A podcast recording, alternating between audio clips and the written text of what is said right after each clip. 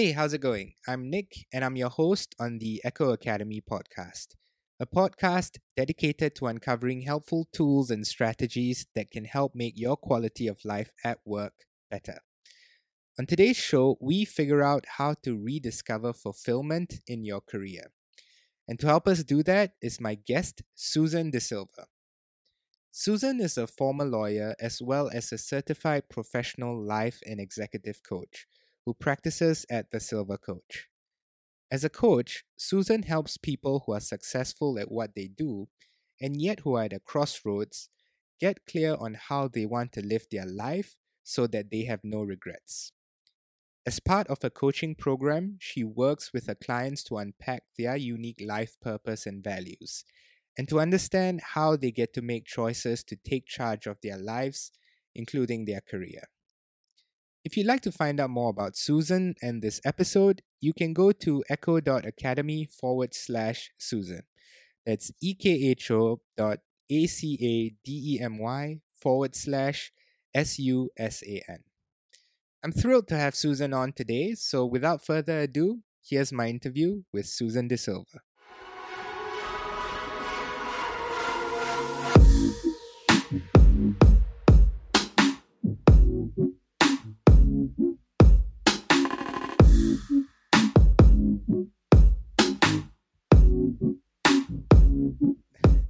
So thanks for being part of this podcast, Susan. It's my pleasure.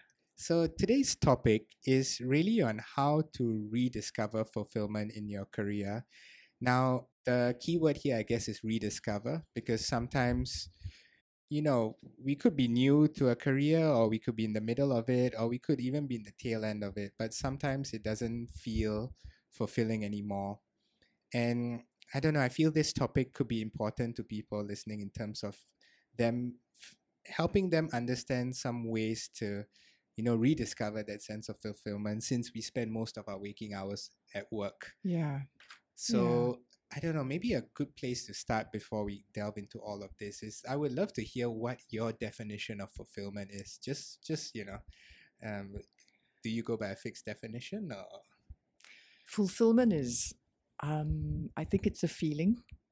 It's like that feeling of resonance, that feeling of when everything is just spot on. You know, it's like that tuning fork that we used to use when we tune a piano, that perfect ding sound. Yeah. And that is the resonance I'm talking about. That's when you're really, you know, on point and everything makes sense, and that's fulfillment. So I think it's the feeling. And fulfillment, I would say, is, I want to say it's different than happiness, because I feel that happiness is like you've finally bought that thing and you're really happy, and, you know, it's fleeting. But with fulfillment, it's very enduring. So there's a slightly different feeling than happiness, although in fulfillment there often is real joy. And do you feel happiness is fleeting? And we constantly have to seek it out. I suppose it's just words. Yeah. But I'm distinguishing that. I'm trying to distinguish with the limitation of words. Yeah. The difference between the feeling of fulfillment and the feeling of happiness. Happiness can be in fulfillment, but fulfillment need not be in happiness. Yeah, I guess that makes sense actually, and you're right. I guess words don't have, there isn't enough vocabulary out there to really truly define fulfillment and happiness. Especially when we're talking about feelings. Exactly. But for me at least, fulfillment is when you wake up feeling like there's a purpose to your life. And it's, whereas happiness is, for me, is I'm happy to just wake up, right? But okay. Yeah, but fulfillment is knowing that when I wake up, I have value to bring to this world. Yeah. And not only that, I get to fulfill that part of me and to really bring that value to this world. Yeah. And what you're talking about goes to how we get fulfillment. How do you feel fulfilled? And that really, really comes down to the who we are. Right. And who we are is really, really, I think it just boils down to, it's expressed by two things, by our purpose, our life purpose, and what's most important to us, which I'll call our values. Okay. So what you're talking about is this thing where you wake up and you know your purpose, and you know that when you go out into the world, when you head out to work, you get to express your purpose in what you do, in your work, and that in your work becomes just a platform for expressing what's most important to you. Right. And that's fulfillment. And I guess I'm almost digressing to the questions I actually want to ask you, but just to add on to that point, or really to find out your point of view, do you need to be, in order to be fulfilled, I suppose there has to be some element of being mindful and being present in the moment, because it seems from what you've said just now, like, I don't think you can feel fulfilled if you are not really living in the present moment, because if you're thinking about the past or thinking about the future, I think there's this sense that, you know, you're not making the most of the now. So by definition, would you be fulfilled? You know, I don't know how to answer that. Yeah. But the way I look at it is, mindfulness to me is about noticing what's going on and noticing my perspective right now. How am I seeing something? Right. Right now, I'm sitting here. Am I noticing that, you know, we're in this bright room, this quiet space with the aircon running? Or is my mind drifting far away to something I'm going to have to do on Monday? Right. And both of them are not wrong, but which one serves me or which one does not serve me? Right. So to me, mindfulness is about noticing my perspective and the choice I am making about my perspective, and noticing whether, you know, that's serving me. Right. Does that serve me? When I say does that serve me, we go right back to does it serve my purpose? Is this does it serve what's most important and meaningful to me? Right. And if my perspective is not serving what's most important to me, then I get to change my perspective.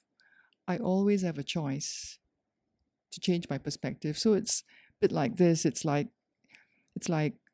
walking, you know, along a forest path, and I could be walking and saying, oh, this is so beautiful, you know, the sunlight's coming through the trees and the birds are singing and everything looks so green, and I could be thinking that. Or I could be walking on that exact same forest path, and I could be in a perspective which is, this is so scary. Right. It's kind of dark here. Goodness knows what creepy crawlies are, you know, hanging out under the bushes right here. I can hardly wait to get out of here. Same situation, but it is my perspective that affects how I feel in the moment. So that's a really great segue to our first question, which is, if we don't find work fulfilling anymore, how can we determine if there's something we can do at work to fix that, or if it's time to chart a new career path? So I think the starting point, I mean, that's a great question. It really points to the starting point, which is that it is really, what does fulfillment mean to you? What is fulfilling to you? And what fulfillment means to a person really comes from deeply understanding what has purpose and meaning for you. And every person, everybody, whoever you are, wherever you are, you have a purpose and you know what's important to you. You just might not have been looking at that, you know, deeply. And in terms of that fulfillment or that purpose, it's interesting, because at least for me, I think to myself, like, especially, I mean, and this has nothing really to do with work, but for example, just in life in general, when I'm not feeling fulfilled, I think it's also at that point where I also start to question what my purpose is. But But, you know, it never came about before, you know, and, you know, I always have this idea of what my purpose is, but it's only when, you know, that sense of fulfillment starts to fade, where I'm thinking, oh, what is my purpose? Am I thinking about it in the right way? Yeah. Is there a blueprint in a way to figure out or at least some questions we can ask ourselves? Yeah, I have something I just called my personal leadership framework. Okay. And it starts with really recognizing and really being aware of who I am and how I make my choices. And who I am and how I make my choices really comes, again, from knowing my life purpose and knowing my values. And once I know that, then I know who I am. And once I know who I am and who I'm being, from there I can decide what I want to do. So I distinguish between being and doing. Right. And in what I want to do, if what I choose is aligned to who I am, to my purpose, to my values, to what's important to me, then there is that feeling of fulfillment, and there's that feeling of resonance and zest and engagement and just like deep satisfaction. And when what I'm doing is not aligned to who I am, to my purpose, to my values, well, that's not wrong. It's just that it's going to feel dissonant, the opposite of resonance. Yeah. There's going to be that feeling of discrepancy, that off feeling. And that's a flag. It's always a flag that maybe what I'm doing is actually not aligned to my purpose and to what's most important to me, to who I am. Right. So it's not aligned to my being, what I'm doing. Right. So before we do, we need to really know who we are being.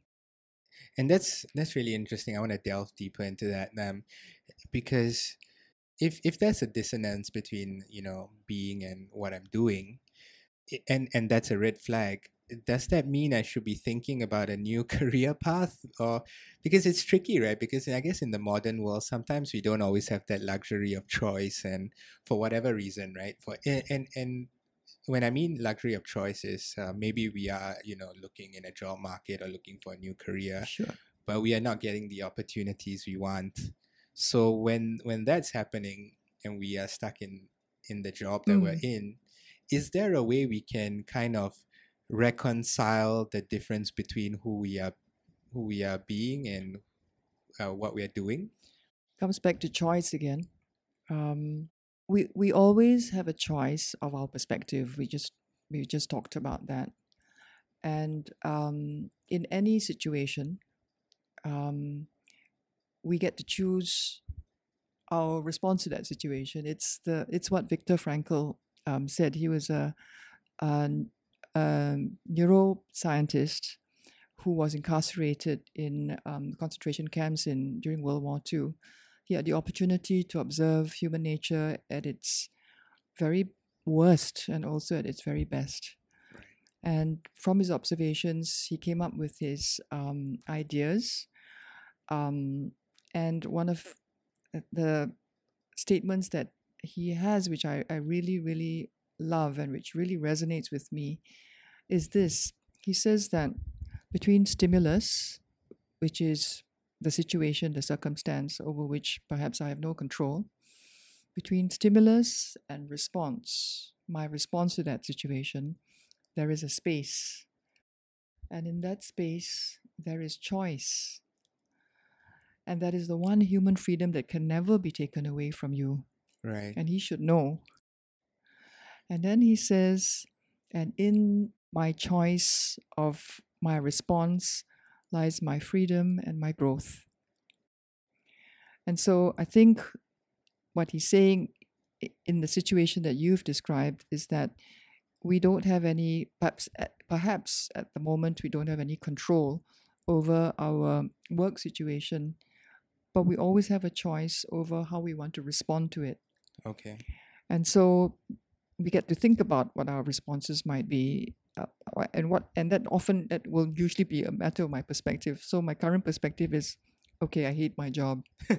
So is that serving me? No, probably not. And so what other perspective could I bring to the situation? And I could choose maybe to look at what's important to me and consider how even in this situation, I can express what's important to me in how I show up at work. What would that be? Maybe respect is something that's really, really important to me. And maybe even in a job I don't enjoy, or maybe especially in a job I don't enjoy, maybe I could come to work and work with respect. And what would that mean? Maybe instead of switching off, maybe respect means I really show up and I'm really present and I'm really doing the best I can. Right. And maybe I'm impacting others in some positive way by the way I'm showing up. So that goes back to through the lens of what's important to me and my purpose, how I want to show up at work. Or maybe I get to bring a sense of appreciation. Maybe I get to bring a sense of appreciation that no matter what the situation is, there always is something in it to appreciate. And maybe I bring that to my job and I see that in the midst of everything, there is something, maybe much, to be appreciated. But maybe I look at my job and I see that it really isn't where I'm going to thrive in the long run. There's something here that perhaps is truly negative for me. Maybe it is a culture that's perhaps extremely negative. And It's affecting me. Then in that case, I think I have a choice. That's a slightly different choice. I have a choice to remain here, or I have a choice to go.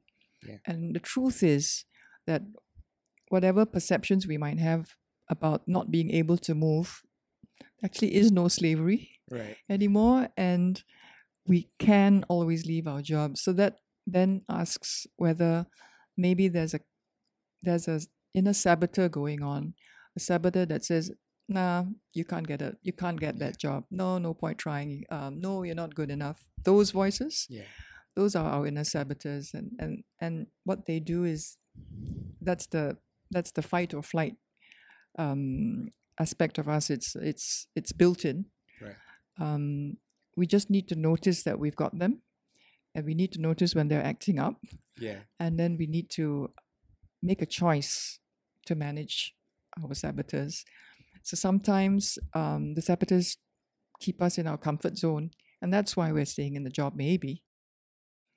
But our comfort zone really isn't comfortable anymore, and we know it because there is this feeling of dissonance and there's this feeling of it's off. Right. It's interesting because I did enjoy the Viktor Frankl book, Man's Search for Meaning. Yeah.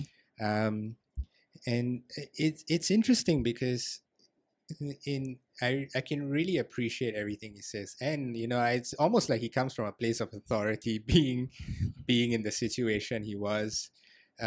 Having said that, the concept of choice to me at least is. It feels like a double-edged sword because it's not really the choice, it's the consequences after the choice has been made, what I mean by that is, for example, let's say you stay in a job you hate and you want to change that perspective, and perhaps you can have the positive outlook, for example, Viktor Frankl noticing the good in the people around, but you're also exposing yourself to the bad, And if that bad doesn't change, for him, for example, he didn't have a choice. It's not like, I don't want the bad, I need to leave Auschwitz. He couldn't do that. So hence the reason. But if we have that choice, for example, the choice is, okay, do I stay and handle this with positivity, or do I leave and handle this uncertainty of knowing whether I'll get a job or getting the job I actually want? I think that, at least in the first world, seems like quite a predicament, you know, because it's a predicament. It's a predicament, and it's natural to feel that way. The perspective that going out and risk taking a risk is what's holding us back, and that perspective that it's a risk is our saboteurs doing a great job. But if we were to call on our purpose and our values and our wiser self, if we were to ask ourselves, what would our fulfilled life look like? And look at it from that viewpoint. And for example, imagine that in 5 years from now, you are absolutely living that fulfilled life. And have your future self come now and talk to you. What would that future self tell you? What would that future self tell you right now? What would have to change for you to be there in 5 years from now? That feels like a very difficult question. Your future self will know. Yeah, your future self will absolutely know. Okay. Maybe for the benefit of the listeners, I can use myself as an example.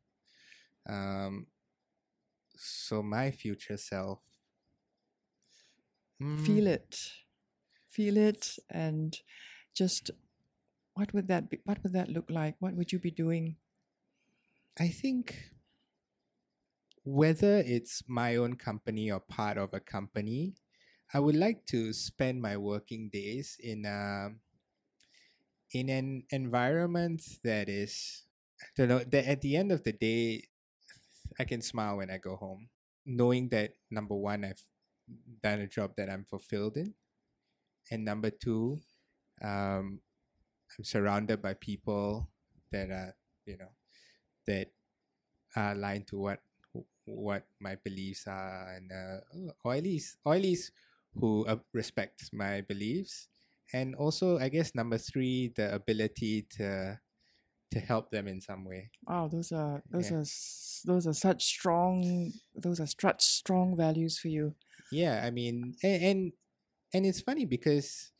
And it's born out, and my answers are born out of the mistakes I've made, I guess, you know, where at least in my younger days when I just started my career, everything was very reactive, and to some degree it still is, you know. I would say a good 40% of the way I work is very reactive, which I don't think is very good. Yeah. But reactive in the sense that, you know, if I feel something is not right, then I feel the need to call it out. And this notion of professionalism or anything like that just goes out the window. I'm like, no, yeah. And by the same token, you know, like I expect the same in return. But now as I get older, I appreciate. The importance of keeping relationships at the very least amicable and friendly, because at the end of the day, nothing gets done if people hate each other. Yeah. So I learned. So knowing what I know now, it's about trying to put myself in a situation where everyone has the same. Yeah. Or at the very least, everyone has the desire to learn how to be in this situation. Yeah. So, yeah. It sounds like. The culture of a place is really, really important to you. Yeah, I think so. Yeah. Yeah. Yeah. And just tell me a little bit more about that. What you do is actually helping people. What's that? I don't think I have a specific way of helping people. I think it's more just the idea that I have the ability to play is a big deal. So even if it's just like something as simple as, you know, them having a bad day and having the opportunity to say, hey, everything's gonna be all right. Yeah, you know? Yeah. Like for me, that there's a lot of value in that, because I've heard it being said to me, and I feel the power. Yeah. So for me, trying to create that environment to do that, and for me to do that is really important. Yeah. But the challenge for me, at least, is when I'm not in that in the emotional state. Like, for example, if I'm angry, if I'm upset, I'm unable to do those things, and for me that is a bit challenging. That's two separate things. Yeah. One is what you really care about, and that is I'm getting this image of a really strong shoulder that others can lean on. Yeah. As you say that, how does that land for you? Someone as with a shoulder. Mm. I don't know if I am. I try to be, but I don't know if I'm actually good at that. Give me a picture then. If it's not a strong shoulder, what would that be? I suppose just a listening ear. A listening ear. Yeah. I'm not perfect, but I'm very good at keeping judgment aside, I think. And so for me, that my greatest asset, I think, is being a listening ear, because there's really no judgment coming from me. Right. So you'd be a listening ear for others so that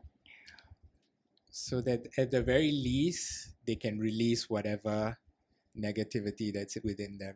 Right. Sometimes just speaking really helps, right? Right. So I think... And I think that's a superpower we should all have at some capacity, because in the modern world, you just need a listening ear sometimes. Yeah, you've just described who you want to be in 5 years' time, where you want to be. It's in a space in which the culture is that kind of culture, where people are supportive, where they're working with respect, where there's a lot of care, and where you are able to be a listening ear that helps other people. Right. Yeah. Yeah. Interesting. Yeah. So now you're there. Yeah. Now look back to where you are now. Mm-hmm. Really just see where you are now. Yeah. And you might have to just close your eyes. And what do you want to say you're from yourself who's 5 years there, as you look back at you here? What does your future self want to say to you? I suppose for me, at least, it is to not let the bad affect my ability to do good. I think that is something I don't think I do very well now, because the moment the bad happens, I'm like, self-care. I need to close out and close everything and just focus on me. Whereas I think the opposite actually helps me more. Wow. Yeah. Yeah. So. Yeah. How will you remember that? How will you? Oh, that's a tough one, Susan. How will you call up that energy? This energy that you have right now, when you need it most. I don't know, to be honest. You can think of a gesture that you will call to mind, a picture that you will call to mind. A picture that maybe you'll keep, on your computer, that will help you remember what's most important to you, which is that when things are not going well, that's exactly when you are going to be. Yeah. If it's a picture, I don't know if it's an appropriate picture, but a picture of my wife, I don't know if that's relevant. It only has to mean something to me. To you. Yeah, because my wife is a very good example of someone who shows unconditional love. And that's something I aspire to be, and something I think I'm terrible at, I think... So no judgments. Yeah, no, I mean, yeah, of course, I mean... I'm not judging myself. I'm just saying I'm terrible at it. In terms there are very few relationships that comes with no conditions. But the rest I don't know. I feel very transactional about it almost. Very few is unconditional. Whereas with my wife, I mean, she comes from a place of unconditional love. And of course, I mean, she takes it away if people don't like people are toxic to her life. But I don't know, it's always nice to start from that place. And I wish I could do that too, I guess. You can. Yeah. You so can. That picture maybe would help me remember. That's important to you. Yeah. And definitely. You get to make a choice every day in the small things as well as in the big things. And the more you do it, what you're really doing is you're firing up the neural pathways in your brain that help you to become more and more what you want to be. In the same way where you do the opposite, you're building that neural pathway that strengthens more and more the way you don't want to be.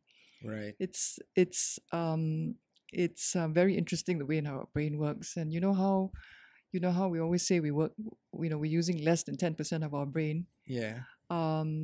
You really get to think that you have got a trillion neural pathways just waiting for you to pick one and really build it and make it into one of those that really serves you, like all the other ones that serve you. Right. Let's say I see that as me understanding where I want to be. So perhaps for the listeners, maybe it's good to understand how do we take actionable steps to get to where we need to be now, if once we know what that looks like. Because I don't know. I sometimes I feel, or maybe it's beneficial for listeners if I use myself as an example, so we can visualize something at least. So let's say if I have a fixed mindset, for example, I think a certain way.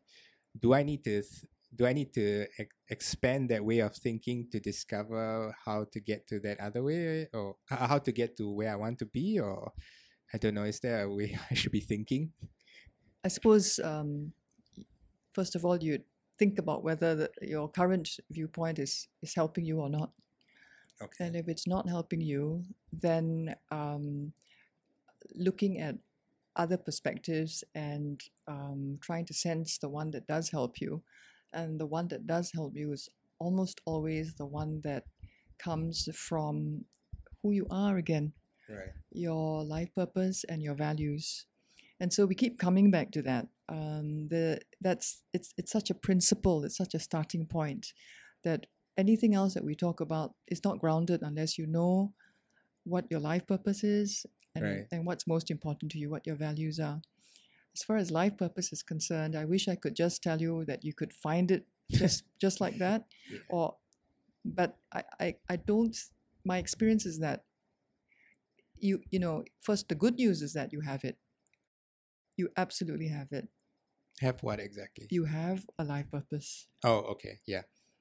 However, it is hard to unpack it by yourself. Right. It's so much a part of you. It's so much a part of you that it's hard for you to pick it out, distinguish it. Yeah. It's a bit like your own scent, you can't detect it as easily. It's so much a part of you. And so I think that needs somebody to assist you to unpack your life purpose. Right. But you're not creating it. It's already there. And it's, in your case, it's got something to do with this listening ear. Yeah. I feel that that comes across pretty strongly, and it's just really unpacking that to see what that is. Right. As far as your values are concerned, those ones you can do yourself. Your values are what's most important to you, the qualities that are most important to you. And what I request my clients to do, and they always get to say yes or no or counter-propose, but most of them say yes, is to do this, is to really think about what's most important to you and write it down. Take time to do it, mull over it. You might get the first 5 values out really easily, and then you might have to really, really think about the rest and try and get to at least 15. Right. And having gotten there, this is the fun part, then rank your top 10. Rank your top 10 from the most important to the 10th one. And that really really helps you to go, you know, really expand your awareness of who you are and what's important to you. Right. And when you have that, that becomes like your map. Yeah. It becomes like your framework, and this is your framework. And as you are looking at your life purpose and your values, noticing that you have got your inner saboteurs, that's your built-in fear part of your brain. Right. Noticing that that will be rearing its head because you look like you're getting ahead of yourself now. Right, you're thinking about purpose and values. So it's likely to rear its head and tell you no. And every time you hear the word, yourself saying the word but, that might well be your saboteur speaking. Right. So noticing that and, managing your saboteur, maybe visualizing your saboteur and having your saboteur just, sit to one side and do something like play with Lego or something. And remember that you are naturally creative and you are resourceful and you are whole. You already are. You have everything you need to get to the answers that you want. And so knowing that while on the one hand there is the saboteur that's keeping you small, on the other hand you have your inner resources, all these inner resources, which are the wisest part of you, the part of you that always knows what's best for you. Right. And really getting in touch with that. So this is more than just thinking. We rely so much on our intellectual part of our brain, and we've got pretty far in life with that, but we've got this whole rest of the brain that we don't listen to. So that wise part of the brain, the limbic part of the brain, is wise but has no language. So its voice is very soft. Right.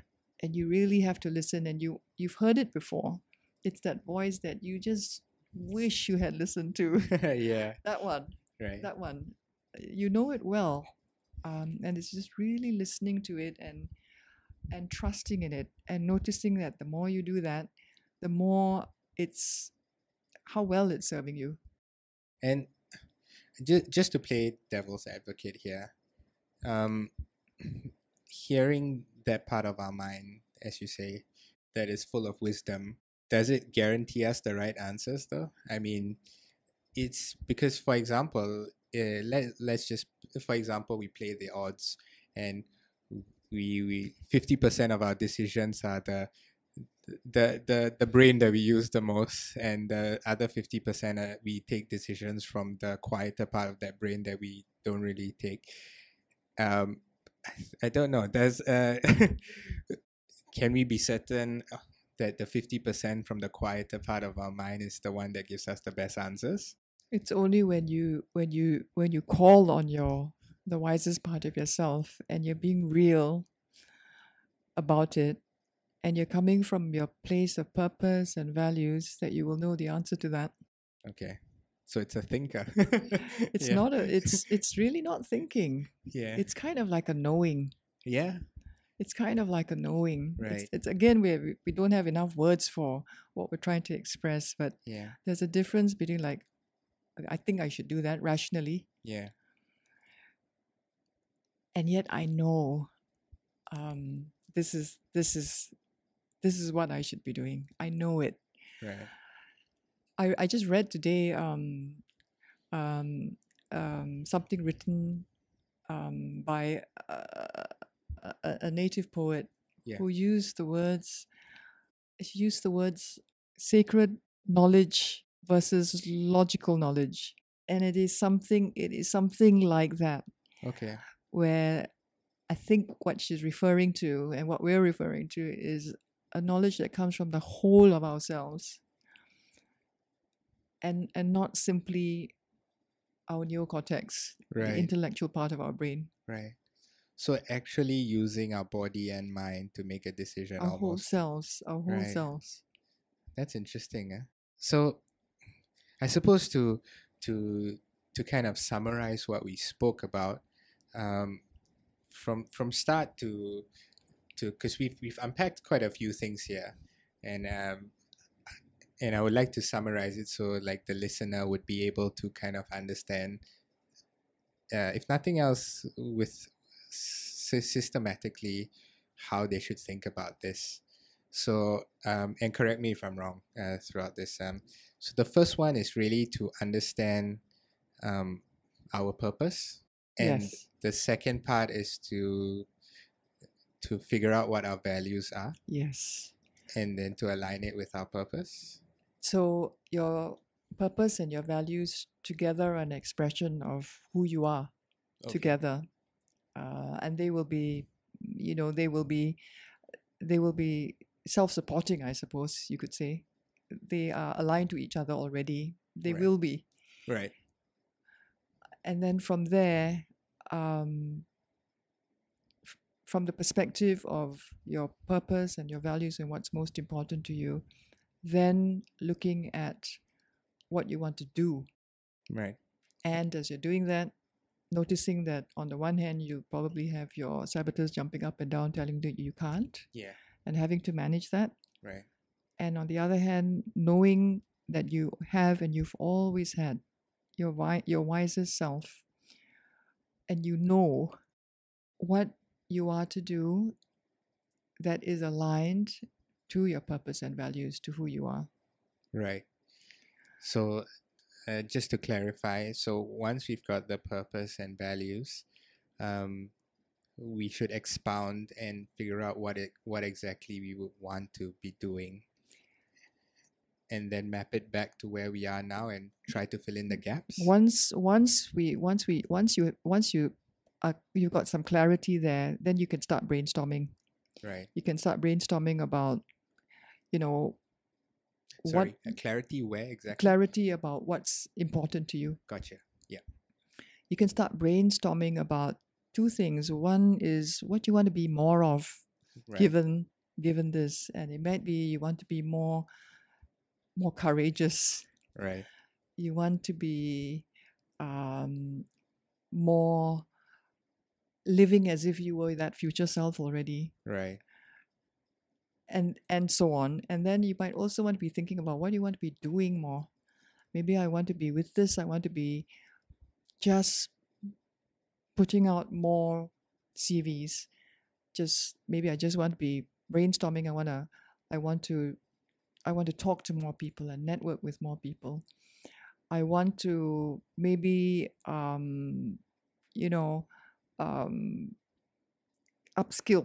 maybe. Right. So there's what I want to be more of and what I want to do more of, and then pick one from each so that you're not overwhelmed by all this. Just pick one from each and really commit to doing that. Gotcha. And it it can be scary. Yeah. It can be scary because you're maybe stepping into the unknown. Yeah. I have a feeling that when you step into the unknown, with a lot of it will take doing. It's going to take commitment. It's going to take courage. But when you do that, I have a feeling that if you come from a place of your purpose and values, you will look back and you will ask yourself why it took you so long. Right. That's so true. I'm kind of speaking from my own experience. Yeah, and I can relate. I think I can feel it. Yeah, and I guess that's how we rediscover purpose in our careers. Yeah, it's about unpacking what's there. Yeah. Because we seldom look there. We're not trained to look there. We're not taught that. We're taught to develop our physical, our financial, and our intellectual dimensions. Yeah. And we're never taught about developing or investing in the other two dimensions which exist in us, whether we like it or not. And what are those two? And they are our emotional dimensions and this human need for purpose and meaning. Right. That is true. I guess we lack a bit of education in that field. I'm thinking of my own life. I am not aware of any institution or organization that invested in these aspects of either their people or their organization. Yet, but I think that that's changing. I suppose, you know, sometimes, I mean, a friend of mine was telling me way back, you know, a few years ago, he was like, sometimes I feel someone taught me how to be a human, you know, because it's not as intuitive as people think it is, you know, and it would be nice if there was a curriculum for that. Yeah, it would be so great to have a framework that just really, that really just understands all our dimensions, right? And teaches us the way they teach us some of our dimensions, but teach us the whole thing. Yeah. And if imagine if we could just bring all of that to what we do and to the world. Yes. Every one of us, you know, how much. You know, what would be the impact of that? Right. What would be the impact of that? You know, there are enough reports to show that there is a business case for this. This is not just about fuzzy stuff. There are enough reports, so many that show a correlation between how we engage our people as whole people. Yeah. Companies working with purpose, and how they are, and how that's absolutely going to the bottom line. Okay. So, in fact, it turns out that some of the best companies in the world know their purpose and operate from their purpose in a real way, right? Not in some poster on the wall way. Right. Okay. So. I guess my final question is more along the lines of if you could summarize this whole discussion almost, what would you encourage our listeners to do, at least as a starting point? The first thing I'd say, though, is that every one of you is limitless. You are naturally creative already, and you're resourceful, and you are whole, and that's your starting point. And from there, really unpack your life purpose, and sit down and work on your values, and come up with your top 10. And from there, knowing what's most important to you, do some brainstorming, maybe with a friend, as to from there what you need to be more of, right? And what you want to do more of, and pick something from there and go ahead and work on that.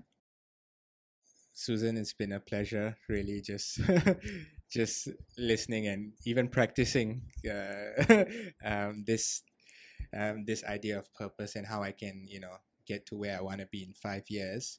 And also like before we really end up, I'd like to take this opportunity to have you, you know, if businesses or companies out there want to get in touch with you to, you know, in terms of the work you do, maybe you can tell people what type of work you do and how they can reach you.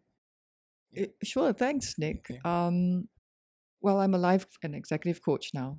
And I really work with people who have reached a crossroads in their lives, who want to get clear on how they want to live the next phase or the rest of their lives so that they have no regrets. Right. So, you know, if that resonates with your listeners, you know, I'd be very happy to chat with them. And how can they reach you? I've got an email address, which is susan.desilva@thesilvacoach, that's spelled SILVA.com. Got it. And I think that's the best way to reach me.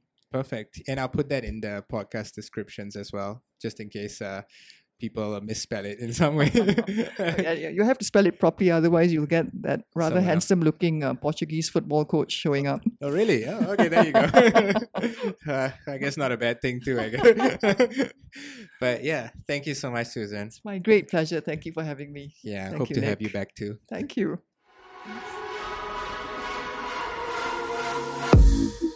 Thanks.